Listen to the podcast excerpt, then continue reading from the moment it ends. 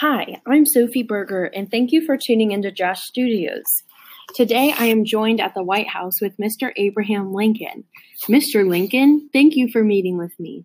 Thank you for being here, Sophie. No problem. Today I'm going to ask you some frequently asked questions by some of our viewers. Okay, sounds fun. The first question is from Kyle Walker. He asked us, How are cabinet members selected? Cabinet member cabinet officers are nominated by president, which was me. They are confirmed by the U.S. Senate by a majority vote. Each official receives the title secretary, except the attorney general, who leads the Department of Justice. Cabinet members serve at the pleasure of myself, the president, and may be dismissed at any time. Tradition holds it that cabinet secretaries be, secretaries resign when a new president takes office. Either president may select potential candidates uh, from any walk uh, of American life business, uh, education, the military, or those already in government service. The ineligibility clause of the U.S. Constitution, however, states no person holding any office under the United States shall be a member of either house during his continuance in office. This prevents any sitting member of Congress from serving in the cabinet unless he or she resigns from Congress. Thank you for that, President Lincoln. Thank you also for clearing that question up for Kyle. No problem, Sophie. That was a great question, Kyle. Now for the next question. The second question is from Desiree Harley. She asked, What is the history of the cabinet? Ooh, another great question. Well, the history of the cabinet extends to the first U.S. President, George Washington, who called meetings of the Secretary of State, the Secretary of Treasury, Treasury, and the Secretary of War, and the Attorney General to advise him on issues. James Madison described these meetings as the President's Cabinet. As the nickname stuck, and the nickname stuck, the U.S. Constitution, however, does not mention the cabinet, but several provisions uh, refer to uh, principal officers of the executive departments. What great history, Mr. Lincoln. Thank you. It's no problem, Sophie. Thank you for asking that, Desiree. On to the next question, asked by Peter. How exactly are members chosen?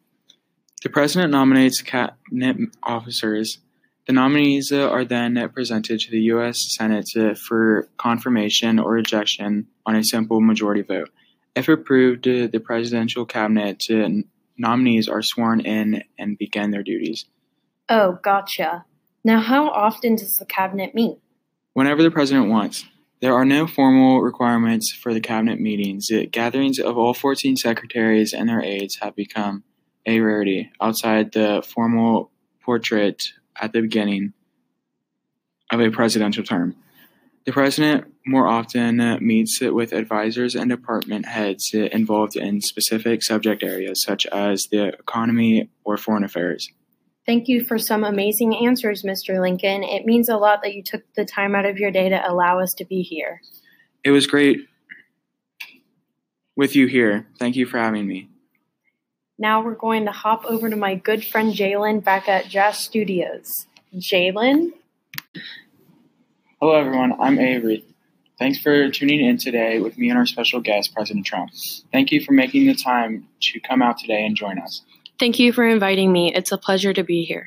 Today, we are going to be discussing the federal budget for the official year 2019 and what it entails.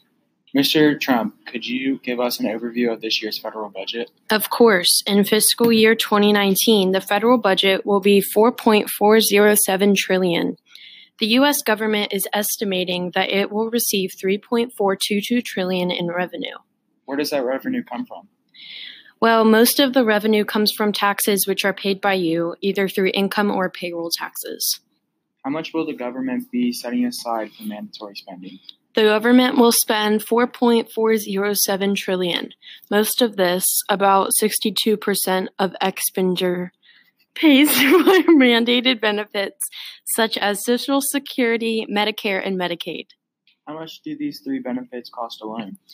Social Security is by far the biggest expense at 1.046 trillion. Medicare is next at 625 billion, followed by Medicaid at 412 billion. Let's move on to discretionary spending? Well, the discretionary budget is 1.203 trillion. More than half goes toward military spending, including the Department of Veteran Affairs and other defense-related departments. Speaking of the military, what's the budget for 2019? Military spending was budgeted at 886 billion. What would you say is the biggest expense in the military spending category? The biggest expense in the Department of Defense base budget at 597.1 billion. Overseas contingency operations will cost 88.9 billion. These departments also receive emergency funding of 18.7 billion. Where does that what does that emergency fund pay for? Well, that pays for the war on terror cost and ongoing costs from the war in Iraq and the Afghanistan war. I have one last question for you. What's the budget deficit? The budget deficit will be 985 billion, which is the difference between 3.422 trillion in revenue and 4.407 trillion in spending. Well, thank you so much, Mr. Trump. This definitely gave me a better understanding for the federal budget for 2019. I hope it gave everyone listening that understanding too. Thanks for coming. Thank you again for coming today. You are welcome and thank you as well. That's all for me, everyone. And for the last topic in today's cast, uh, we'll head on over to Hannah. Thanks, Sophie. Hi, my name is Jalen, and I'll be answering some frequently asked questions. Hopefully, this will help with the understanding of executive orders. Kyle asked, What role do executive orders fall in, and how do they work? Executive orders fall under the chief legislator role, which the president is the chief legislator. The president writes an order, Congress reviews it, and as long as it does not violate the Constitution, the executive order will be put in place. The order will be a law and must be followed. Brian asked, Do the people have any say in executive orders and can they be blocked? No. They are not voted on or approved by the people. The people have no say in executive orders. Congress can only block them if they violate the Constitution. Sherber asks, What are some examples of executive orders? One famous example is Franklin D. Roosevelt's Executive Order 9066. This order was signed February 1942 after the bombing of Pearl Harbor. This order allowed the deportation of Japanese Americans, Italian Americans, and German Americans to internment camps. Soon the internment camps were only for the Japanese Americans because the Pearl Harbor bombing was done by Japan. Another example is President Lyndon B. Johnson's Executive Order 11246, which was signed on September 24, 1969. This executive order banned discrimination in the hiring of gov- government contractors.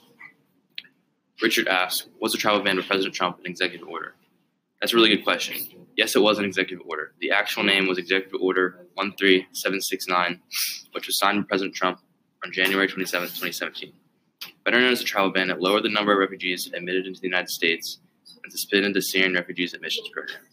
The travel ban prohibited people from Iran, Iraq, Libya, Somalia, Sudan, and Syria and Yemen from traveling to the United States. Susan asks, can executive orders be overwritten or overturned? Yes, executive orders can be overturned by another executive order. For example, Executive Order 13769, which is a travel ban, was later suspended in March 2017 because it was overturned by Executive Order 13780. Haley asks, have there ever been any executive orders that have infringed upon the Constitution? Yes, many people thought that Franklin D. Roosevelt's Executive Order 9066 infringed upon the Fifth Amendment. Since that executive order put many Japanese Americans in internment camps, with the only reason being the U.S. government did not trust them because Japan did Pearl Harbor. Japanese Americans had nothing to do with the bombing, but were punished without due process of law, which is, which is supported in the Fifth Amendment. Which the Japanese Americans were never put in front of a court, but they are still punished, which goes against due process. They are also deprived of life, liberty, and property by the government. That's all for executive orders segment. Hopefully, you learned something. Over to Avery, who'll be asking President Trump some questions over, over federal budget. Hello. Today we'll be sitting down with Mr. Obama and asking just a few questions.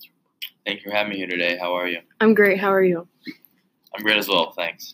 Good. Today I just want to ask a few questions for people who are interested about your time in the White House and what it was like. I'd be glad to answer some questions. Great. So one question someone requested to ask was what was your role as chief legislator and would you give us an example?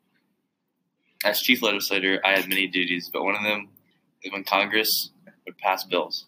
I'd review each bill and decide whether to sign it into a law or veto it. What would veto be? The veto would be a constitutional power to reject the bill passed by Congress. that I would not agree with. But an example of being chief legislator was a, was a speech to joint sessions of Congress regarding health care. On September 9, 2009, I urged Congress as a whole to pass health care reform for all Americans. Oh, awesome. That's pretty interesting. Yes, it is. Another question I was requested as a chief diplomat Does the president deploy troops abroad? abroad? No, the duty of deploying troops is not a part of the president's role as chief diplomat. Instead, deploying troops to places like Afghanistan and Iraq is a part of the president's role as commander in chief of the armed forces. Right, I understand. Yes, diplomacy has to do with conducting relations with foreign countries.